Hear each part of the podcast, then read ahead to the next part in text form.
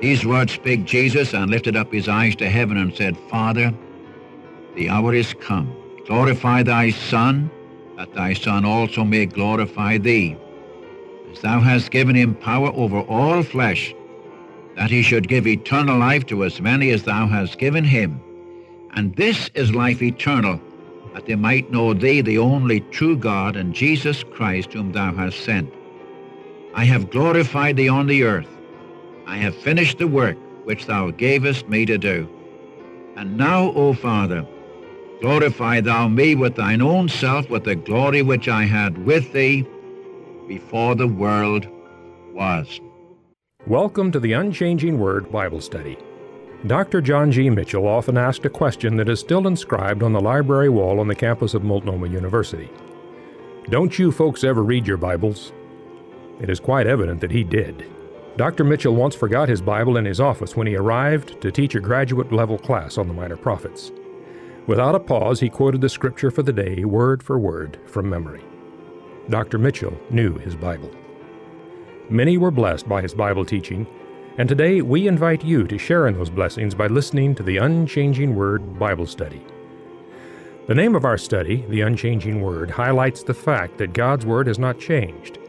What God reveals in His written Word was true in the past, is still true today, and will be true tomorrow. The truth in God's Word was, is, and always will be true. God never changes. Jesus Christ is the same yesterday, today, and forever.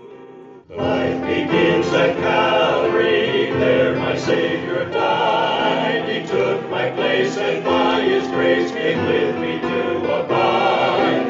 All I need for living is mine by just believing. Life begins at Calvary, life that never ends.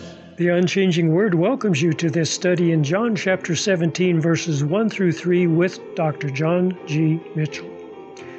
In John 17, we enter into the Holy of Holies with Jesus, who is speaking with his Father in heaven. Jesus is about to go to the cross by which he would glorify God and then be raised to life, never to die again. And Jesus said in this prayer, "This is life eternal, that they may know you, the only true God, and Jesus Christ whom you have sent." Dr. Mitchell will discuss eternal life and what one's response to Jesus, the giver of life, should be. So turn with us in your Bible to John chapter 17, verse 1, with our teacher, Dr. Mitchell. Today, friends, we again come to you, and again may I say what I've been saying. We're now in one of the most amazing portions of the Word of God. And I speak of John chapter 17. We've been dealing with the truths from chapters 13 through 16. Our Lord's last words in 16 were, "In me you'll have peace, in the world you shall have tribulation, but be of good cheer, I have overcome the world." Now we come within the veil. Sometimes I feel like saying we ought to take our shoes off, for where we stand is holy ground. We're coming right within the veil into the very presence of God, and God permits us to hear what the Lord Jesus has to say to him concerning you and concerning me. If ever there was a chapter that ought to bring us to our knees in worship, in adoration, and praise, it's this chapter. And I was pleading in our last lesson that you read the chapter through at least a half a dozen times. Read it audibly. Read it every day while we're discussing it. And may the Lord, by the Spirit, make it so precious to you that you'll become a real worshiper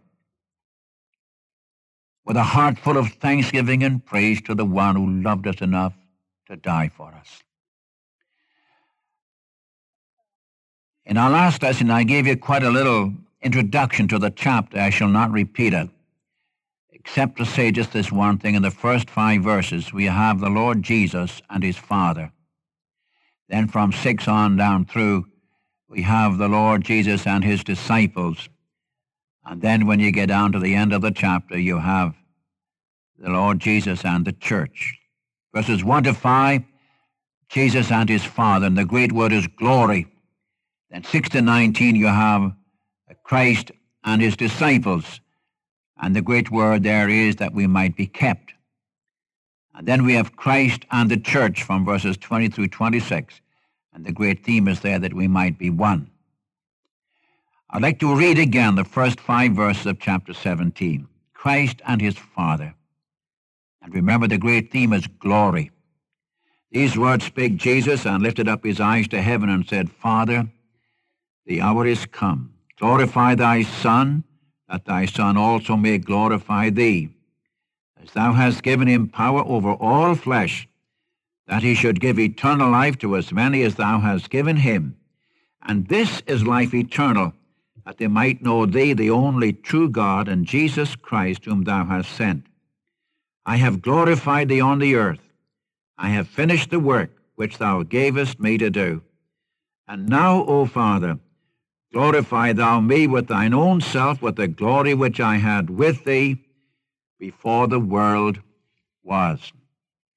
Now, we were speaking in our last lesson about that at the cross, the important thing was really not so much your salvation, though that's included. I don't want to rob you of any joy or delight you have in your salvation. But the hour is come for the glorification of the Son and the glorification of the Father. And we are part of that program. And the hour is come, the central hour of all time, and may I add, of all eternity. This was the hour to which the prophets were looking toward and prophesying. From the time he was born, our Lord came into the human race, born of a virgin, left his place in glory and took his place in humanity. Great passion of his heart was the glorification of his Father. The will of his Father might be accomplished. Even as a boy, 12 years of age, don't you know, I must be about my Father's business. On the cross, the great passion was what? He died. I have finished the work you gave me to do. He's still occupied with the purpose for which he came, the glorification of his Father. Father, the hour is come, glorify thy Son, that thy Son may also glorify thee. Now, we spoke of this in our last lesson. Now, shall we go on? In verses 2 and 3, he speaks of the fact that eternal life is guaranteed to all those who come to him by simple faith. Let me read the verses. As thou hast given him, Jesus Christ, authority over all flesh, that he should give eternal life to as many as thou hast given him. And this is life eternal, that they might know thee, the only true God, and Jesus Christ, whom thou hast sent. As thou hast given him authority over all flesh. Do you ever think of it? Our Savior has authority over all flesh. Here is one in whose hands is universal authority. He's the only one who has universal authority. He has authority to give life. He has authority to save. And may I add, he loves men and women enough to die for them. He can take the flesh, all kinds of flesh, and subdue it, control it. We can't. He does. I've thought about this. You and I ought never to fear anyone's flesh. Do you know, the thing that has encouraged me in this, I've been over in different parts of the world, and I've seen some of these young women, bless their hearts. They've been redeemed. They've yielded their life to the one who has all authority over all flesh. And they've gone in the most unexpected places, places where if a man were to go, they'd be killed. Women have gone in. In fact, I could speak of some places where, in tribes where missionaries have gone and they've killed them. And a young woman has gone in with the love of Christ. And the first thing you know, there's been a transformation take place in their whole tribe. Men and women have come to know the Savior. Why wasn't the young woman afraid? No, she had a Savior who had authority over all flesh. You know, sometimes we quote that verse from Deuteronomy, underneath are the everlasting arms. That's true. That's true. But I tell you, my friend, the one who has all authority over all flesh is the Savior. Jesus is talking to his Father. And he says, Father, as thou hast given to him all authority over all flesh. That gives peace of heart. This gives rest of soul. This destroys fear. Perfect love casteth out fear. Men can come along with their rage, and they can't touch a believer unless the Lord permits it. Death, man's last enemy, his worst enemy, can't touch man, can't touch a believer unless he says so. You see, friend, death has been robbed, been shorn of its fear, of its power.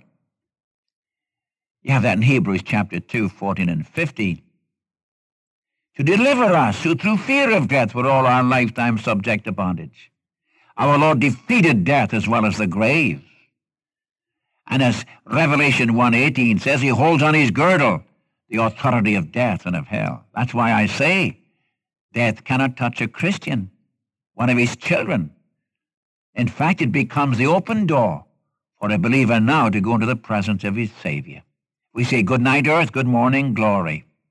Death has no more authority over the believer.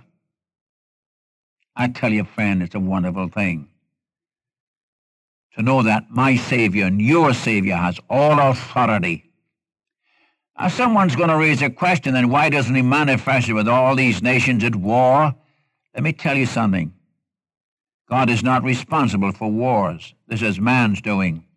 This is man's day. God is not dealing with nations today. God is dealing with individuals. God's working all things out after the counsel of his own will. And remember, the very essence of God's heart toward men is love. That's why he sent his Son. If all of us had our just deserts, we'd be under the wrath of God. No hope for any one of us. But Christ, having satisfied the righteous character of God, God now can show mercy to any man or to any woman, I don't care who they are, which the rest of the verse says, that he should not only have authority over all flesh, but he has authority to give eternal life to as many as thou hast given him. Unless someone says, well, I don't have eternal life because God didn't give me to his Son. Now, don't you alibi your unbelief. God has put into every man's heart, every woman's heart, the capacity to either accept or reject the Savior. Jesus said in John chapter 5, you will not come to me that you might have life. It isn't that they couldn't come. They wouldn't come. They wouldn't come. Take Matthew 23, I would have gathered you, said the Lord, concerning Jerusalem, the Jews in Jerusalem, I would have gathered you as a hen gathers her brood under her wings, but you would not. The Lord has eternal life to give eternal life to anyone. Just like he said to the woman, the Samaritan woman in John chapter 4, when he said, if you knew the gift of God, if you knew the one who was talking to you, you would ask of him, and he would give you living water. Well, where have you got the living water? Ah, woman, if you drink of this water, you'll thirst again. If you drink of the water that I'll give you, it'll be in you a well of water springing up into everlasting life. You had it in John chapter 5, verse 26. The Father hath given to the Son to have life in himself. That is, Jesus is the source of eternal life. And you have it in chapter 6 of John, 63. He that believeth on me hath everlasting life, In fact, in John chapter 6, it's over and over and over again. Same thing in John chapter 10. I am come that they might have life, that they might have it more abundantly. I am the door. By me, if any man enter in, he shall be saved. Any man enter in, he shall be saved. Shall go in and out and find pasture. Then he goes in chapter 10, verse 10 rather, and says, I give eternal life, abundant life, satisfying life. No, friend, he gives an abundant life to those who put their trust in him. He has the authority to give life. Now he showed the next verse. This is life eternal, that they might know thee, the only true God, and Jesus Christ, whom thou hast sent. And this is life eternal, that they might know thee, the only true God, Jesus Christ, whom thou hast sent. Again I say in John 1:4, in him is life. In John 5:26, he's the source of life. In John chapter 10, he's the abundant life. In John chapter 6, he's the satisfying life. How do I receive it? All the way through, he that believeth on me. 98 times believeth on me, to believe on me. Put your trust in me. Put your trust in me. Notice this word to know is not an intellectual knowledge. This is experiential knowledge.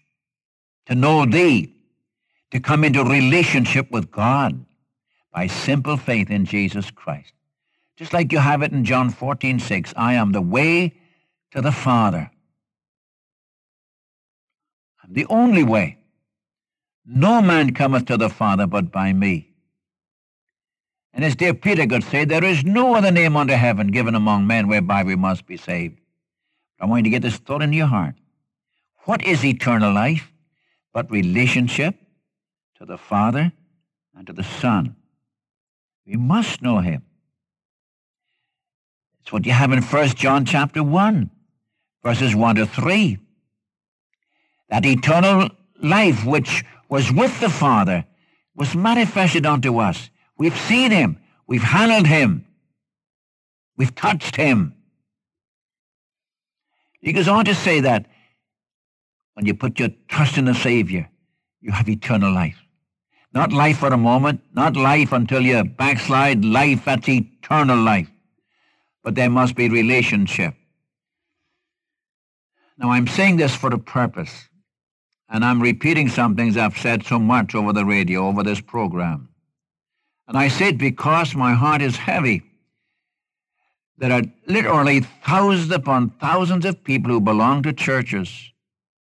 All their lifetime they have known that Jesus Christ died to save sinners. They know all the historical facts that our Lord came into the world to save sinners, that he was buried, that he was raised again from the dead. But my friend, there's been no personal relationship to him. What I'm asking you today is this. Have you personally received Jesus Christ into your own heart and life? Or putting it a different way, have you put your trust in the Lord Jesus Christ as your own personal Savior from sin, from death, from hell? To know him is to love him. But to trust him means life eternal. This is life eternal, that they might know thee.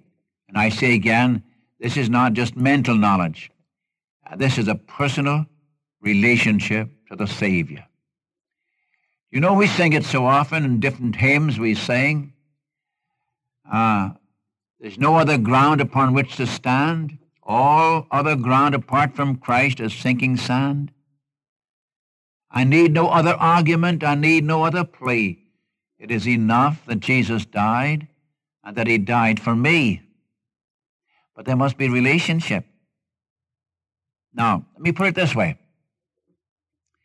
If I want human life, I must come into relationship with those who are human. I was born into the world, into the human race, because of a relationship to my father and to my mother.